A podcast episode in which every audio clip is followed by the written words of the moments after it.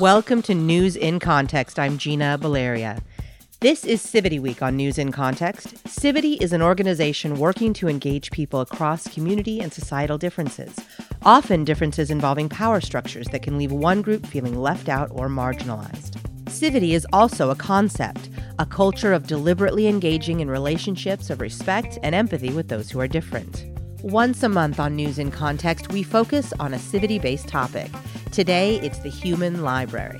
The human library is basically humans as books. These human books can then be, quote, checked out for 20 minutes at a time, and then the reader can, quote, read the human book.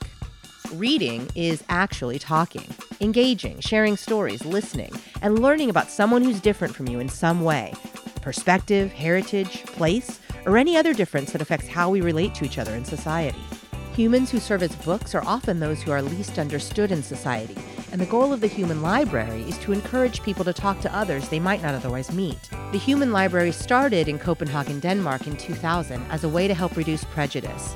It's now done all over the world, including this Saturday, March 7th, at the Redwood City Library in the San Francisco Bay Area.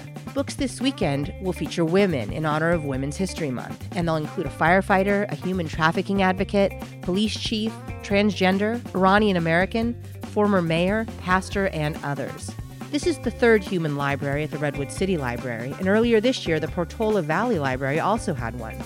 Readers who checked out books at these past events told Civity the experience was worthwhile and meaningful. It was an opportunity to open up about perspectives and get a, a, different kind of experience. For me, a lot of times, what I think I know about things is only the tip of the iceberg. So it was an opportunity to, to dig deeper, to hear from someone else. Um, information that I don't necessarily have, but that they have through their experience. Reader Lee Harrison said he appreciates what the books give readers. That book, in other words, that person, has a lot to offer. That's part of the value of the human library is we only know what we think we know. And we don't learn anything different until we hear it in someone else's voice from their perspective. Different perspectives, says Lee, help us understand each other. And that can be so important to supporting each other and moving forward together. I learned so much more from people than I ever did from textbooks. And what I learned from textbooks, it takes people to put that into context for me. Um, as a brief example, I never understood suicide. I just never could connect how someone could even fathom considering that until I heard it from someone else in their own voice. And then I could understand how a person might come to that place and that conclusion and that decision. And what that helped me to do was to be even more able to listen to someone else rather than be judgmental about it and to even support someone else having a different idea and understanding about what that might mean and how that other person might truly feel. Another reader who went to the Portola Valley Human Library last month with her family said she was so glad they made it. It was very meaningful. I'm very appreciative of the environment and the space. We had stuff going on this morning that we really made a point of like, oh, we gotta get here and check it out, and then felt like, man, I wish we got here earlier. It was really meaningful. Both she and her husband appreciated what the experience gave to their kids. These two were engaged even when they weren't directly questioning the book. They were present and listening and absorbing. We want them to know that the world is more diverse and challenging and unique than we get exposed to in our day to day lives there are so many other paths and lives that are just as relevant and maybe very close by that we just aren't aware of because of our day-to-day mm-hmm. trappings. Mark Robichek came with his wife, and in the Human Library, he sees a potential solution to the challenges we face in our society. This is an idea whose time has come because communication is at an all time low in this country. And being exposed to and being able to talk to people with different views from yourself is a wonderful concept. Mark and his wife talked to many different books. We saw a conservative, uh, then we saw a former mayor, and we ended up with a refugee. I mean, how often in one hour do you get to see three people like that that you would probably never see in quote real life? Other than an event like this. Even though the books they checked out seemed very different from them, they discovered commonality. So we definitely had some common ground on which to base our conversation. So it wasn't two people from completely opposite you know, perspectives, there was overlap. And I think the more you talk, the more overlap you see. The more you realize there are more similarities than differences. An event like this will lead to more communication and better communication between people from different walks of life. Caroline Nance also discovered commonality in connection with her book. It turned out we had a lot more in common than I thought. So it was a conversation that I, I didn't want to end, actually. It was really fun. With so many people focused on social and digital media, Caroline welcomed the opportunity to connect face to face and wanted to see more people doing it. We're all so stuck on our phones and on our computers and siloed in our little groups, and it's great to actually talk to people and, and share ideas. Everyone's having their own struggles and troubles, and if we all learn from each other that that's a normal part of everyday life, that we're all persisting through challenges and issues that a lot of us are more similar than different. Nora Tan said interactions like this help us understand each other. You don't know what someone has gone through.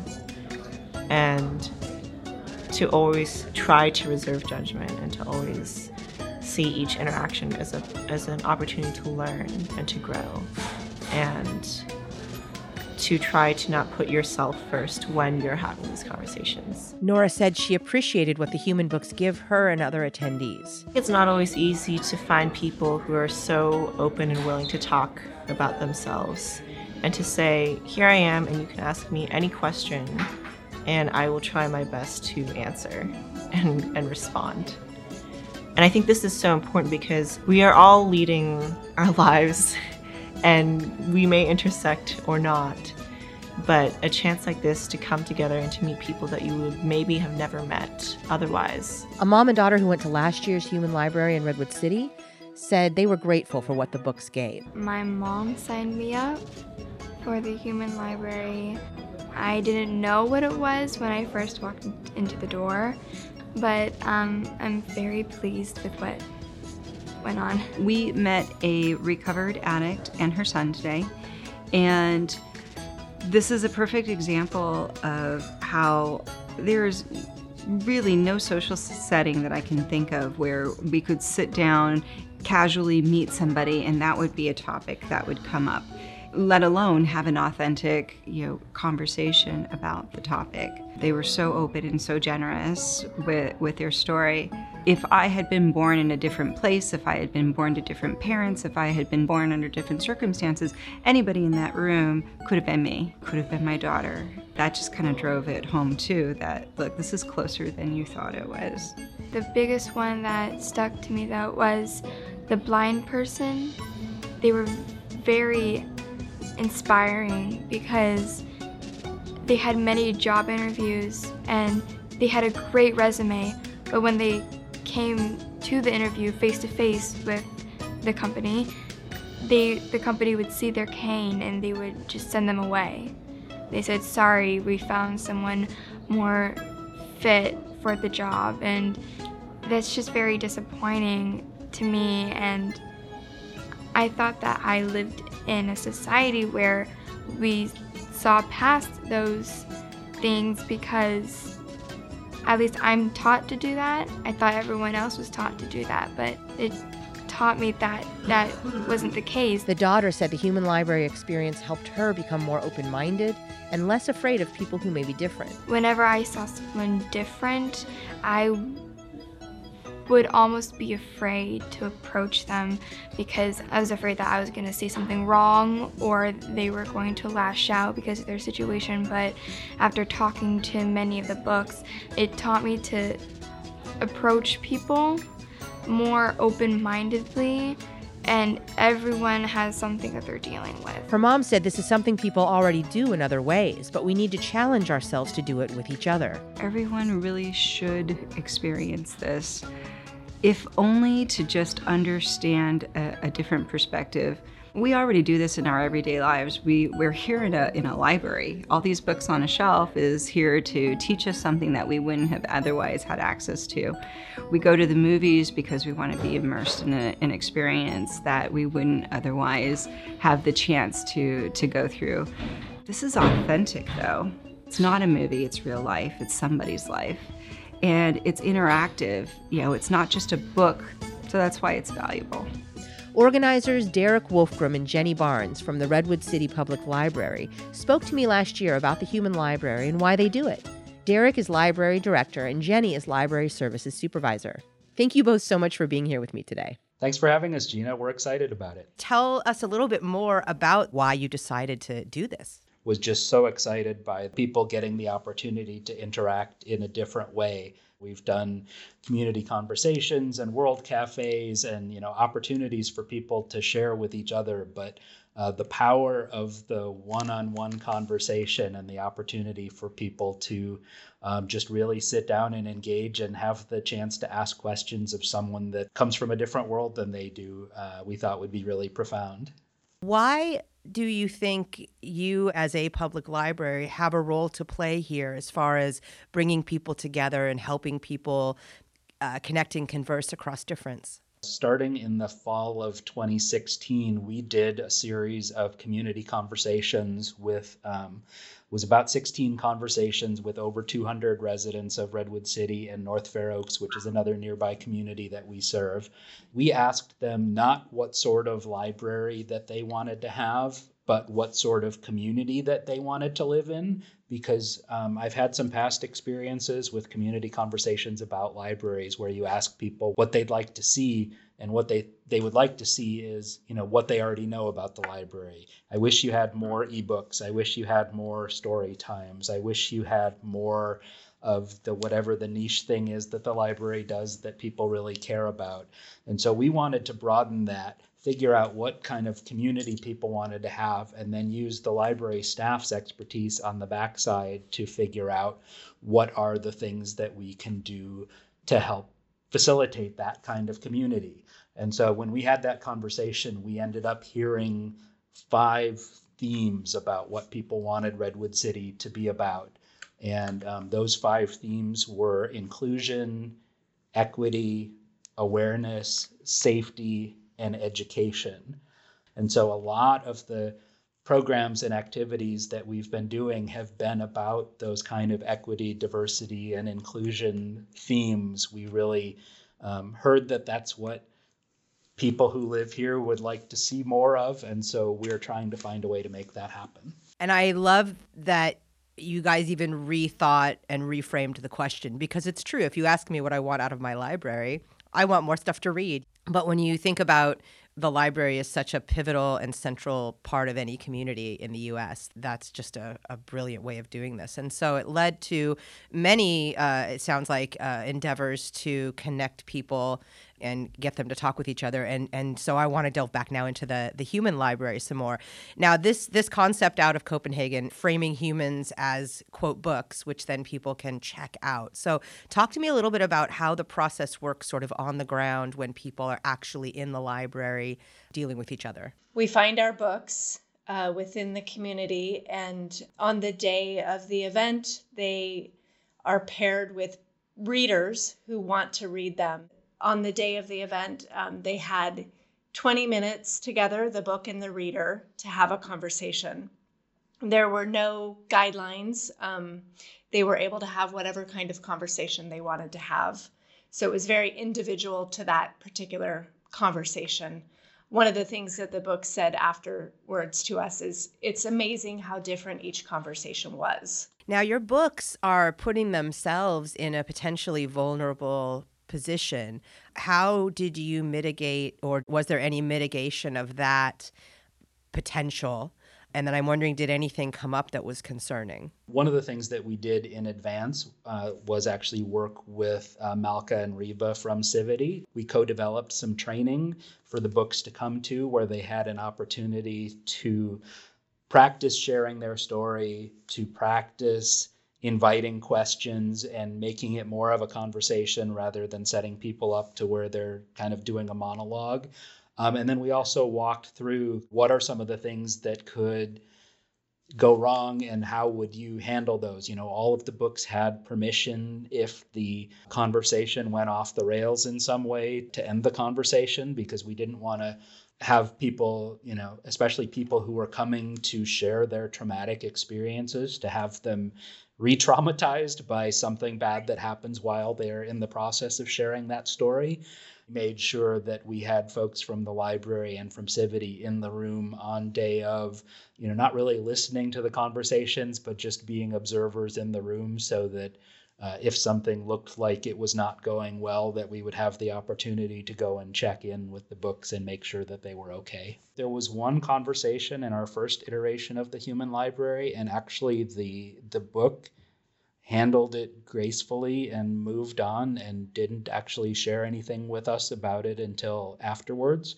One of the books in the first conversation that we had was a conservative, because actually, in the Bay Area, a conservative is a kind of person that people don't rub elbows with on an everyday basis. You know, it's a pretty, this is true. it's a pretty liberal area it happened that the woman that joined us um, in the role of conservative that was interested in participating um, was a black woman conservative. So definitely, uh, she had a unique story to tell. Her conservatism was very much based on her family business and the impacts of how she perceived different policy matters on affecting her family's financial well being. She was not into some of the social issues that are really divisive in terms of the way that different groups of people are treated. She was much more I would say a moderate in in those realms. It was really an economic choice for her. Um, but she did actually have one conversation where, uh, over the course of the conversation, one of the readers called her a Nazi. Wow. Yeah. And as I said, she was able to reframe the conversation, you know, talk about her reasons for being a conservative and what mattered to her and her values and how she ended up there. And she really almost kind of just didn't engage with that the conversation going in that direction, and it it worked out well that she was able she was you know comfortable shutting that down on her own and just telling us about it afterwards. That's a powerful lesson for all of us because when that energy comes into the room it's someone bringing it and taking that on. I mean it would have been horrible to hear that she might have taken that on and and and maybe she was hurt by it but she was able to handle it and and move forward and move through it. Do you know whether or not she was able to connect at all with this person who called her that? Or was this a conversation that just kind of didn't go anywhere? You know, I think that they did have the opportunity for her to to share, you know, how she came to that position and what conservatism meant to her. And I don't I don't know that she was heard that well by the reader in that case.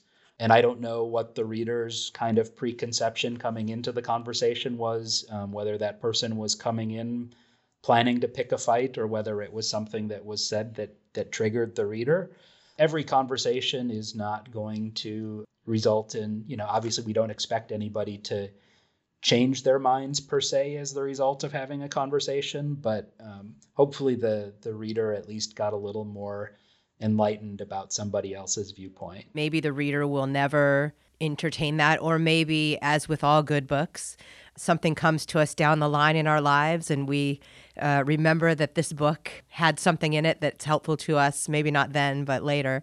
But you're right, not all, every conversation is going to go well, but it still can be a worthwhile thing to do. We're talking with Derek Wolfgram and Jenny Barnes from the Redwood City Public Library about the Human Library, which takes place this Saturday, March 7th from 1 to 4 p.m. at the Redwood City Public Library.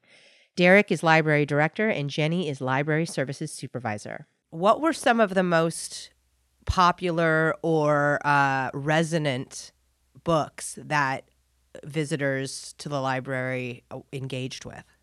The books that we invited back for the second human library were a Muslim book, a police officer, a recovered addict and her son, reformed gang member. He was new, actually. He was someone that uh, was requested in the first human library, and our transgender book. They all expressed after the first human library that they would like to come back and um, they were requested again. So we we invited them for the second Human Library. Were there any stories from any of those books that resonated with you or moved you or that you thought were particularly notable that you'd like to share? Um, the police officer for the second Human Library said that this particular one was quite exhausting for her because she got a lot of intense, direct questions about policing. Um, in particular, she had two black women come who started the conversation by saying, Black Lives Matter, go. It was immediate that they wanted to her to address something that was very personal to them, that was very important to them, and that was contentious. So she said, the police officer said afterward that it was a very intense day for her, but also that it was really eye opening because it gave her the opportunity to speak directly with a Black Lives Matter audience um, and address those issues. And it, it helped her because it's something that she needs to be able to talk about. Did this police officer feel that they were able to find a pathway through a conversation? Um, and and I and I'm wondering if you were able to speak with the readers if if they had any uh, insights as well. One of the readers said that she was encouraged to have more conversations to understand and solve certain issues, as well as maybe have her organization host an event in another city similar to the mm. Human Library. Was the officer still glad that she had done this? Was she still feeling like this was a worthwhile experience, though it was exhausting? Or is that something where she's like, wow, I, I gotta let someone else do this next time? No, I think that ultimately, while she was exhausted by it, she was also sort of invigorated by it. Redwood City's police department is very community policing oriented and is about building relationships and building community connections. And so this is what she does in her job on a daily basis. And it was just a different context for getting to do it. And ultimately, probably a, a safer, happier environment than most of the places she gets to have these conversations as a police officer. She would definitely be back next time if we ask her to do that, which I think we would. Clearly, the Human Library, I mean, it sounds like it was profound for the books, for the readers, but also for the two of you. Just in talking to you, it feels as if you've really internalized and embraced the library's mission of community and inclusion and engagement. And, and I'm wondering if you can talk to me a little bit about how the human library and those experiences eh, affected you or impacted you, if at all. And Jenny, I'm wondering if we could start with you. Um, when I first started planning the human library, I was I was actually a little not reticent, but uh, nervous to reach out and ask people to basically put their stigmatized thing about them on the table. It was kind of an awkward ask. Like like you're Muslim. I want you to come and I want you to put that on the table and talk to strangers about it. You're transgender. Uh, want you to talk to strangers about that. Asking that felt like a lot for me. Um, but yeah. once I started to have the conversations, and especially after we had the first human library, I, I am now a, an advocate and a, a champion of this process it's it's quite amazing what has happened to me. It's transformed me into believing that it's really important for people to connect and to hear stories that they wouldn't normally hear, to be able to ask questions in a frank and direct way is really powerful. I think in mainstream US society and maybe elsewhere, we tend to go around thinking there are things we shouldn't talk about. And that's why I think, at least for me, the idea of civility is so important because we think maybe that we already know or that it's not important or it's not necessary. But then, as you say, when you actually do it, it's profound and, and impactful and, and deeply moving and enlightening. And that there are people who are willing to do it. There are people who already know it's important and say, sure, I will put myself out there because I feel that this is important to the health of our community and our ability to work with each other. And yeah, and you know, it's not just the the book that's putting themselves out there. The readers are as well. They I had someone at the last human library say to me, I don't usually talk to strangers. This was hard for me, but I'm so glad I did it. And I think that person talked to three different books over the course of the day. She was so jazzed by it that she decided that she needed to like continue and talk to more. Yeah, so it seemed I, I'm I'm speaking for her. She's not here, but it seemed to me that she also went through a transformation and realized that it's okay to ask questions and to talk to strangers and build connections. She seemed to have a, a really profound experience. Oh, I really love that. You know, it, it reminds me of uh, I did some research a couple of years ago. I connected my students across difference uh, to have a conversation with another student who was somehow different from them. And one of my students said, not just that she felt safe talking to this person and she didn't expect it, she said it, it taught her that maybe other people that she doesn't know or that might be different maybe aren't as different as she thinks, and it makes the world less scary. Isn't that neat? That was really profound for me. And it sounds as if maybe some of the readers had a little bit of that experience as well. That's one of the things I love about the Human Library program is there there's this the nature of the structure, there's this sort of forced distillation of a human being into a title. You know, that we have a Muslim book and we have a transgender book and we have a former gang member book um, and we have a, a dreamer book. But each of those people are individual human beings with a wide range of experiences and stories. And you know we could do a, a, human library program with you know 12 different recovered addicts as the books. And each of them would have a different story to tell and a different experience and different points of commonality with the readers. The way that it combat stereotypes is really interesting that you know we start with simplifying a person down to a book title and then the person connects the reader connects with the book to have a conversation with that person about that thing. And what they end up having is a real human conversation between two people instead of between a library customer and a combat veteran you know that they're just two people talking. I actually love the irony of that as well is distilling someone down to their stereotype and then that's how we learn that they're human. You know i, I think that's also a beautiful lesson. We've built these incredible relationships with all of these incredible humans from our community even as we're not part of the conversations um, Jenny and I have talked about this. They're they're emotionally exhausting days just to be facilitating this happening. Um, just witnessing the you know the depth of interaction and the the power of conversation that that these people are having. I was really especially moved uh, as we were doing our training with Civity for the second um, Human Library program um, the reformed gang member, who is somebody that our police department gang services unit had put us in touch with, his experiences as a gang member uh, were still pretty fresh and pretty raw for him. The opportunity to share his story with other people was a huge part of his own personal recovery.